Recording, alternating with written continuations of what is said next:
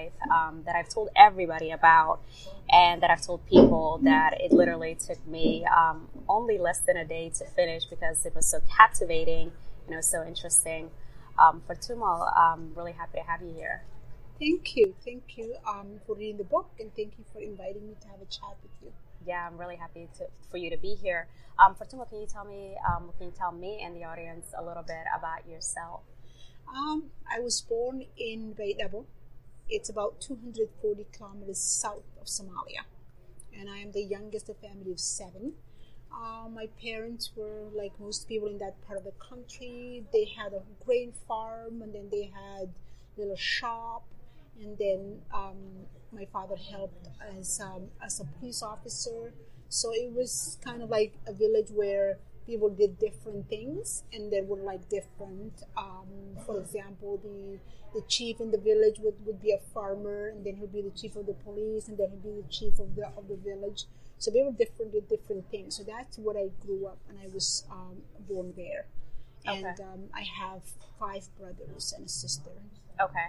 Um, so Baydhaba um, in, in Somalia, correct? Somalia, yeah. Okay, and you said it's like 240 about kilometers roughly about 240 kilometers south of somalia South. south of mogadishu south of Mogadishu. Yeah. Okay, good deal. Wow. And um, you're the youngest of. I'm the youngest of seven, yeah. Of seven. My sister is the oldest and I'm the youngest, and we have five boys in the middle. five boys in the middle. Yeah. Wow. Yeah. Mashallah.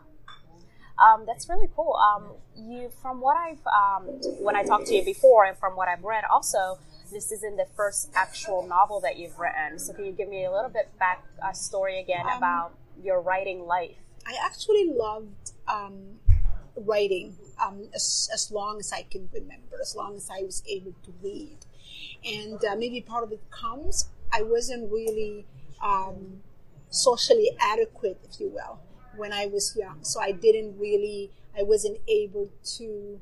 Um, to read all the social cues, all the social rules, especially between girls. So, for example, I didn't know things that the girls gossiped about in the schoolyard stayed Yeah. in the schoolyard. Yeah. So that kind of like cost me um, a lot of a lot of friends and a lot of social situations. Yeah, yeah. So um, So, writing. so then, um, so then I, um, my sister, when I was um, maybe thirteen, I think, um, went to um, India for for schooling and then came back yeah. and uh, brought me um, a book, a little notebook Yeah. with with a hardcover shell. Most notebooks back there was like a soft, flimsy ones. Those Yeah, ones you yeah. get like by fours or by fives at Staples. Mm-hmm. But this one had like a um, hardcover, and it had more pages, maybe two hundred pages or so. Yeah.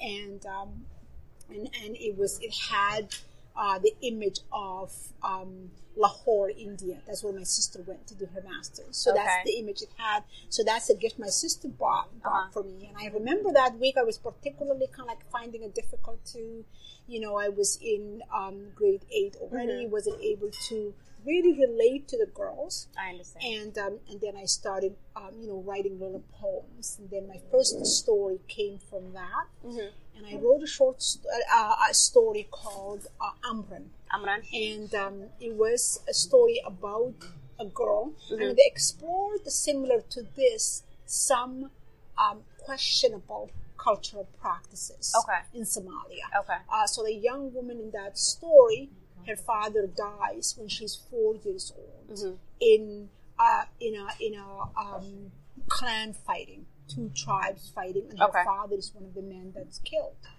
And in in Somali culture, at least part where I came from, what happens is if and sh- this wife had two small children, Mm-hmm.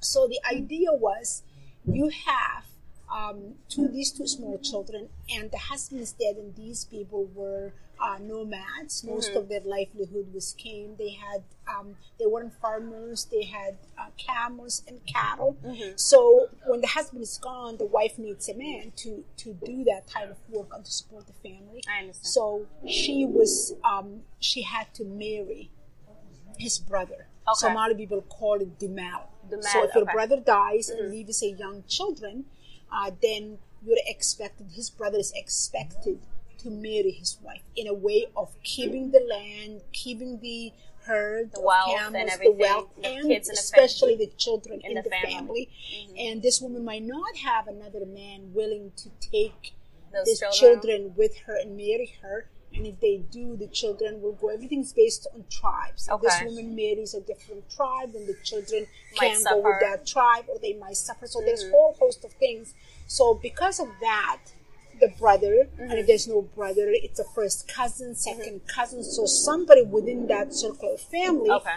is um, Expected. expected. to marry. And the same if your sister dies and she leaves small children, it's called Hixisin, and one of her sisters is supposed to marry that husband. And if there's no sister, it'll go the first cousin. Um, you know, if things like that. Okay. So her mother had to has to marry um, her ex brother-in-law, which is her husband's brother, and then um, they had to move where they were and move Uh-huh. to a new area. So this young girl is at the end. By the time she's 15, Mm-hmm. um, her uncle, who's now stands for her brother, um, gets this large dowry from a man who's three times her age and marries her off.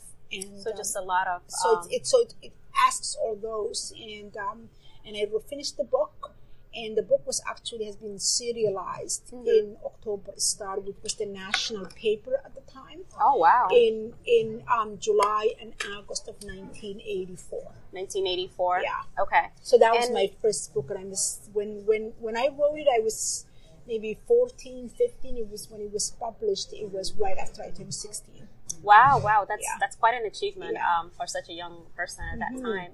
Um, so when the book was serialized, and then um, the destabilization and basically the civil war, um, the is- disintegration basically of Mm-hmm. the Somali Republic happened, and you left um, Somalia. What um, what came of that book then? What happened And to the that book, book? was the, the, nothing really at the time. It it received a rave reviews, and Mm-hmm. a lot of people had a difficult time believing a 15 year old had written this book.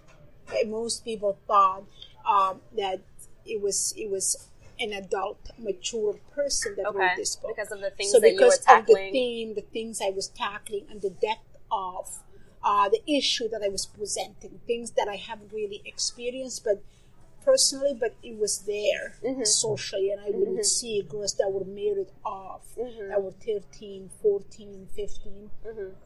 And it's, there's a difference between people usually talk about arranged marriage. Okay. And um, so I think in my mind, there's a difference between arranged marriage and a forced marriage. Okay. And I was, and I was married in an arranged marriage. Okay. So, um, so there's some people would ask me, um, you know, is this kind of like reflection of Your life. um, of, of um, how do you feel okay. writing about this and then being married off in, in an arranged marriage? So, Okay. um, so I kind of like differentiated in a forced marriage and arranged marriage. Okay. In my mind, arranged marriage is nothing more than what um, eHarmony and Match.com would do, right? Okay. If we do it the right way, it's just somebody um, seeing somebody else and kind of like introducing to each Mm-hmm. other.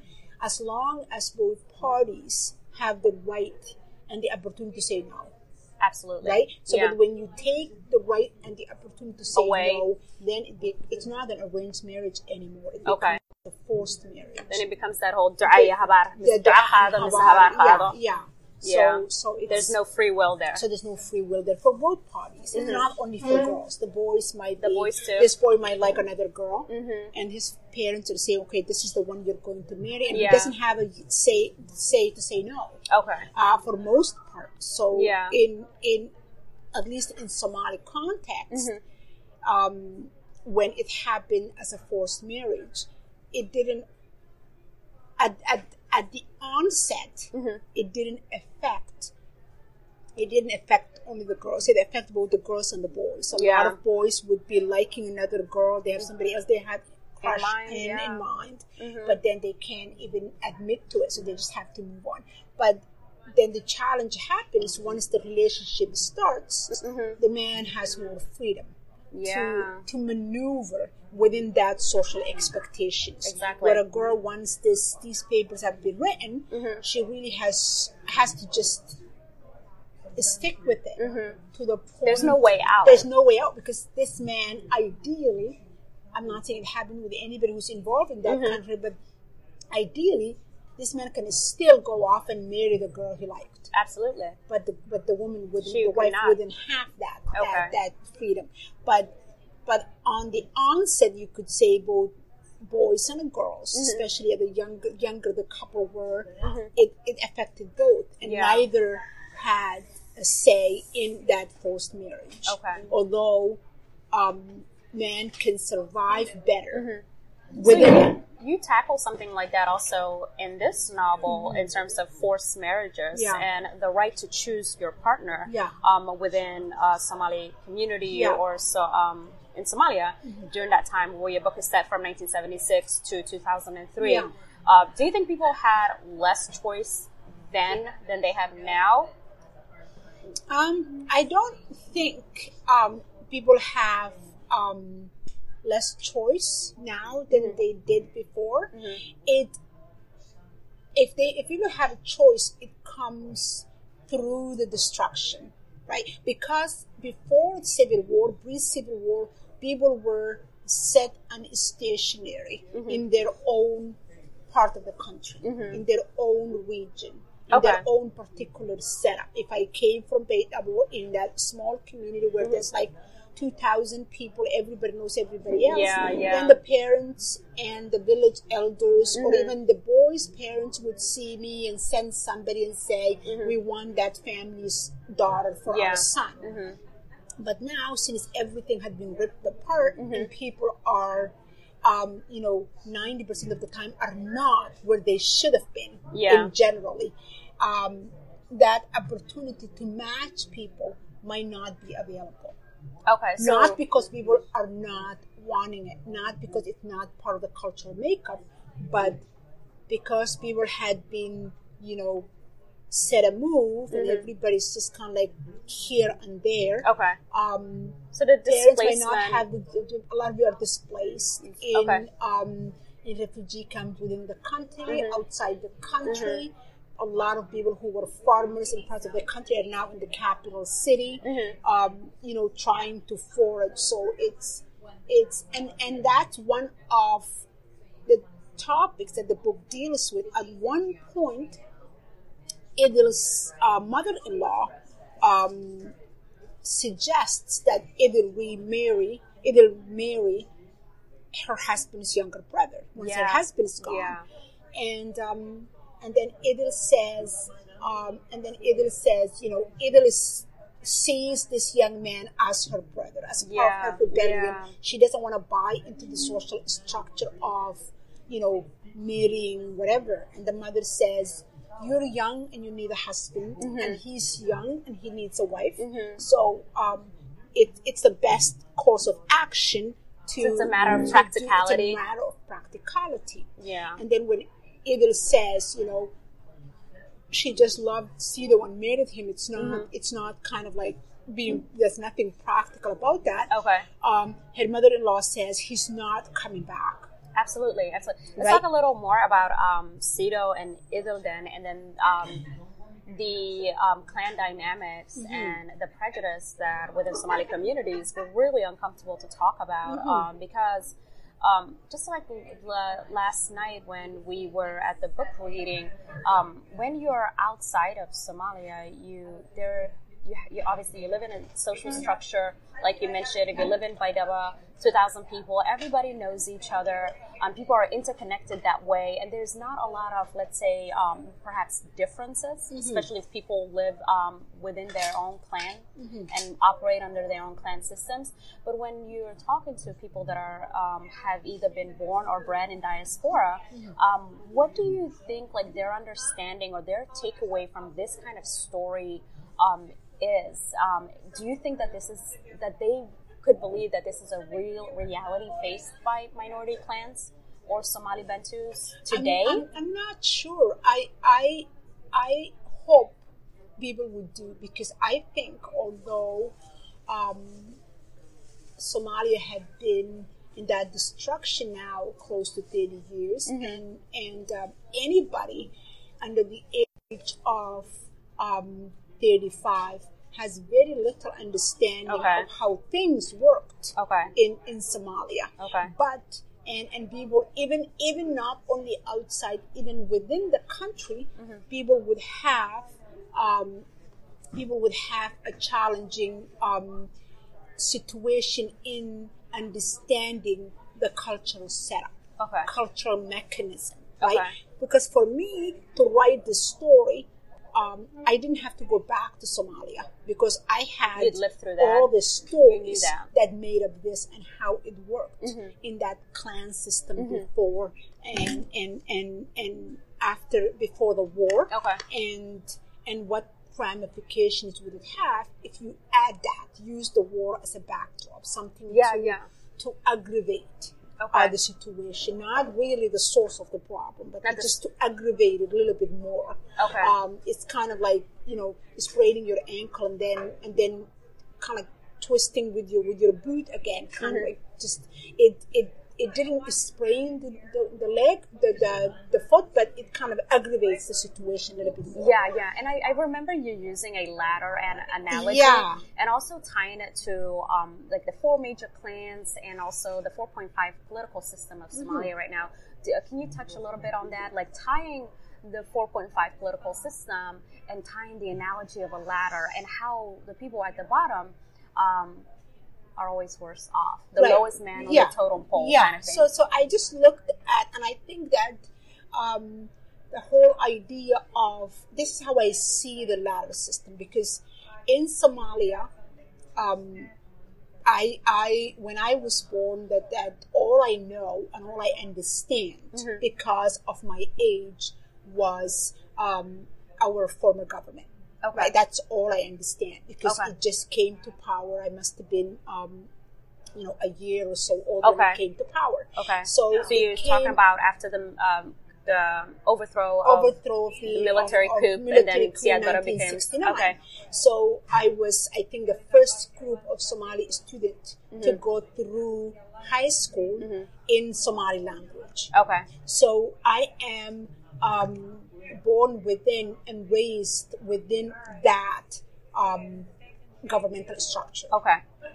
So with that governmental structure, um, you know, there were good things that Uh-huh. worked. It's writing of the language Yeah, yeah. and um, mandating literacy Yeah, and yeah. mandating making public education up to grade 12 a Okay. mandated requirement for Yeah. every Somali Okay. student. Um, you know, making, keeping the um, university system publicly funded. Okay. Ke- keeping the healthcare publicly funded. All those were, were good starts. Mm-hmm. But what you see is um, if that existing government start up was equal Somali, Mm-hmm. where they would with whatever, all you needed was enough time for the tribe, because the president has a tribe, Yes. and the top guy in the army has a tribe, Mm-hmm. and the bottom guy in the army has a tribe. So Mhm. everybody has a tribe, Mm-hmm. right? It's so the tribe is almost like a racial differences in North America, but Okay. The tribe is only makes a difference based on how much power it has. It's just same with race. We can we can you know say black this, white that, but at the end of the day, It is the race is only structure. matters where uh, matters when it comes with a power when Okay. it can impact, influence, you know, somebody's life Okay. somehow. So so that existing government had all the intentions Mm-hmm. to have one equal Somalia. Okay. And to But the in- point, as a schoolgirl, was- Mm-hmm. as a schoolgirl, we were told, you know, we're going to burn the tribes and wipe, wipe that. That was actually something that happened. Yeah, it can, can happens you, in can the you book. explain uh, a little about um, the burning of the tribe? So it, it's an the burning of the idea of tribe, the correct? concept of tribe. Okay. So kind of like almost a use of I I um I used the, the burning sense to Mm-hmm. create a vivid image for for the for the um for for the readers. Okay. But growing up and, and being in school, Mm-hmm. we were told to um, there was an image. We had to create an image out of fabric, out of whatever, Mm-hmm. of um, of what tribe looked like, and kind of like destroy. The Mm-hmm. idea was judging somebody on on their tribe is um, a capital Yeah. crime, and Yeah. people would go to jail for it. So that was what the government said. Okay. but but at the end of the day, we could all see that um, the president wouldn't but wouldn't give a cabinet position to somebody but those of his tribe or those that are married to a woman that's his tribe. Right, so everything was going to them, so it was clear Okay. to everybody. The tribe and still- that's and that's a discrepancy between Sido and Ito. Okay. Sido could see it; it could say on paper, "There's no tribe yeah. anymore." But in practicality, Mhm. everything is done through the tribe. Yeah, yeah. And uh, and the president wasn't going to go give somebody. So that's what we had. We had what was on paper, Mm-hmm. which was there's no tribe and we're all equal. Everybody Mm-hmm. Somali person. And then we had what what happened in practicality, Mm-hmm. where people wouldn't really would just treat their clansmen Better. better or, or Yeah. give the opportunity to their clansmen what other So- people wouldn't get So now, fast forward, Mm-hmm. the government collapsed, and everybody who tried to get in power Mm-hmm. until let's say maybe 2009 or whatever Mm-hmm. was based on tribe, Okay. right? So. Um, so now, So we have a political so now, So system now we based- create the government somehow Mm-hmm. with the help of African Union, United Nations. I don't, I'm not, I don't really like politics. Yeah, yeah. But somehow, government was established, and the idea is this is how to divide the seats. The 4.5. in the whatever. Okay. So then, what's very interesting is if somebody said to me, um, "We're dividing the seats Mm-hmm. based on um, on tribes Mm-hmm. because that's the only venue of division we have Mm-hmm. because the country is not safe enough to give everybody the opportunity to give their one vote Okay. or be able to go around the country to campaign. Okay. I get that part. Okay. It's not logistically, safety Yeah. wise, economic wise possible, so Okay. we have to divide it. Okay. But what I find very difficult to swallow Mm-hmm. is to give certain group of people that were always prejudiced Mm-hmm. half the things. Like they were marginalized. Margin- and it's, okay. it's now they're marginalized on paper legally. okay. So So there's nothing illegal about saying some nobody from the other clan Mm-hmm. can ever be a prime minister the way the system is. Nobody in that clan other group can never be a president, Mm-hmm. can never be the speaker of the house, can never be a minister to any important cabinet And that, and that is something that you're saying is written down. Ah, yeah, Or, or are you saying that that's what the 4.5 implies? No, that's how that's how the 4.5 is implemented. It's The not an it's- implication. It's not im- implied. It's actually the practice. the way that it's implemented. Okay.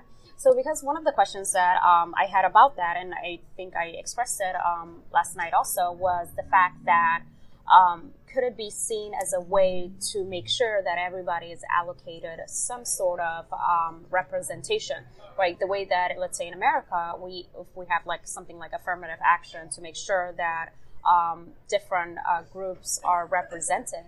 Is, could it be akin to affirmative action, or are you saying that it's actually a disservice and it's more akin to um, when African Americans were considered three fifths of a person? It's it's exactly it's opposite to if somebody had said, you know, there are um, this number of seats in the parliament because there's only so many seats to go Mm-hmm. around. If somebody said these are many seats in the parliament and it's being divided based on size of geographic location Mm-hmm. or size of a population, I don't know how somebody would count that. Mm-hmm. I would understand if that was how so it's not based we on the population about. of that it's not, tribe. It's or- not the population of that tribe. It's not way to divide and say unless we do it this way, Mm-hmm. these people are not going to get the seats they want. okay. But it's a clear, firm place to say, you know, they are not allowed to get. They can only get, no matter what the size is, whatever they can only get one fifth, like half. I should say half of a seat, Okay. right? And those half a seat can never be Half of a like what a major important. Okay, so- seat. oh, it cannot be prime minister. It cannot be president. It cannot mm. be speaker of the house. It cannot be you know the minister of finance or the minister of defense. It cannot be any tangible, important seat Position, that would okay. make impact somebody's uh, position. Okay. It's sort of like you have Mm-hmm. uh, a seat at the table, but um, you only have you only can sit half of that chair, right? Or you can only sit half the time, or you can only Mm. speak half the time. So you get not only get half the seats, Mm-hmm. but you get half the seats, and they can never you can never combine those seats Mm-hmm. to make an important seat. So I, I, from what I'm understanding, then is like the 4.5 system is a way um, to undermine um, the personhood of the minority clans. So the on paper, um, ideally, at first, it may have seemed a way to make sure to allocate representation for um, minority tribes. But what you're saying is that um, it's used to discriminate against them. It's used to undermine their um, their voices or their um, the things that they would like bring forward. So it's uh, legal, basically discrimination. I'm And- not. I'm, I'm not sure whether people who did it are conscious about what they're doing, Okay. and, or people who are doing it have the idea that this is how to start, um, and then we'll move on to a place Okay. where um, you know you could be from the other, or you could be from the main biggest tribe. You have to understand, even those four main tribes have hierarchy. And Okay. you could see some of those main tribes were always in power, Okay. and some of those main tribes were much less in power. Okay. Even that, there's a prejudice, even that kind of system, Okay. right? And the four main tribes. Where, for example, somebody from um, Rahanweyn tribe might not be the prime minister or whatever, or somebody from Hawiye tribe might not be this or whatever. So even even those four have some kind of ladder Mm-hmm. Okay. of, of importance or ladder of historically Like having power or having historically historically having been in power. having been in power and in since 1950s when Somalia had um, the process of becoming independent. Okay. So that's so that's that, and I and I assume somebody could argue this is the only way to get about um, Some get representation. about some representation. But what I find very difficult Mm-hmm. is that assumes a these people would not fairly be able to gain a representation because they're not equipped intelligence wise or whatever or um, but I would I have a hard time accepting the fact that I'm giving half the plate Mm-hmm. to this person in order for me to give them representation.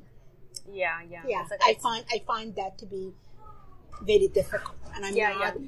and I'm not into politics, and I don't know what the what the what the idea, the concept, and the background Mm-hmm. of that whole thing was, but um, it's sort of it's sort of giving you a job in this organization where you are just as hardworking and as deserving as and as qualified, but you know you will never be able to be the CEO of this company, no matter how hard you work, or you'll never be able to be. You're working at a coffee shop mm-hmm. and you work and you've been working for years, mm-hmm.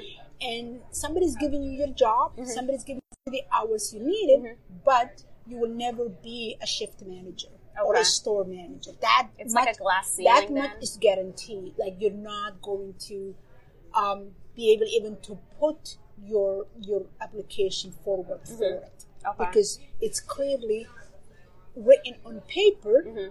You know, you can be um, cashier. You can work back in the kitchen. Mm-hmm. You can work as a dishwasher. You can be a shift manager, but you cannot be a store manager. Okay, I gotcha.